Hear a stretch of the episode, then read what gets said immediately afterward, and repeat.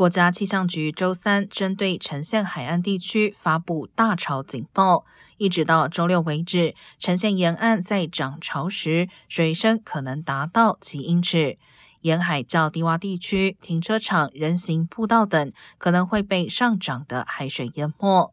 潮水最深的时间应在早上八点到九点间。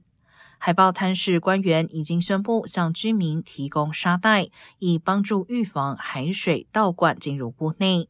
有需要的民众可以前往当地四十四号消防局、八街海滩停车场以及公共维修材料厂三地领取沙袋。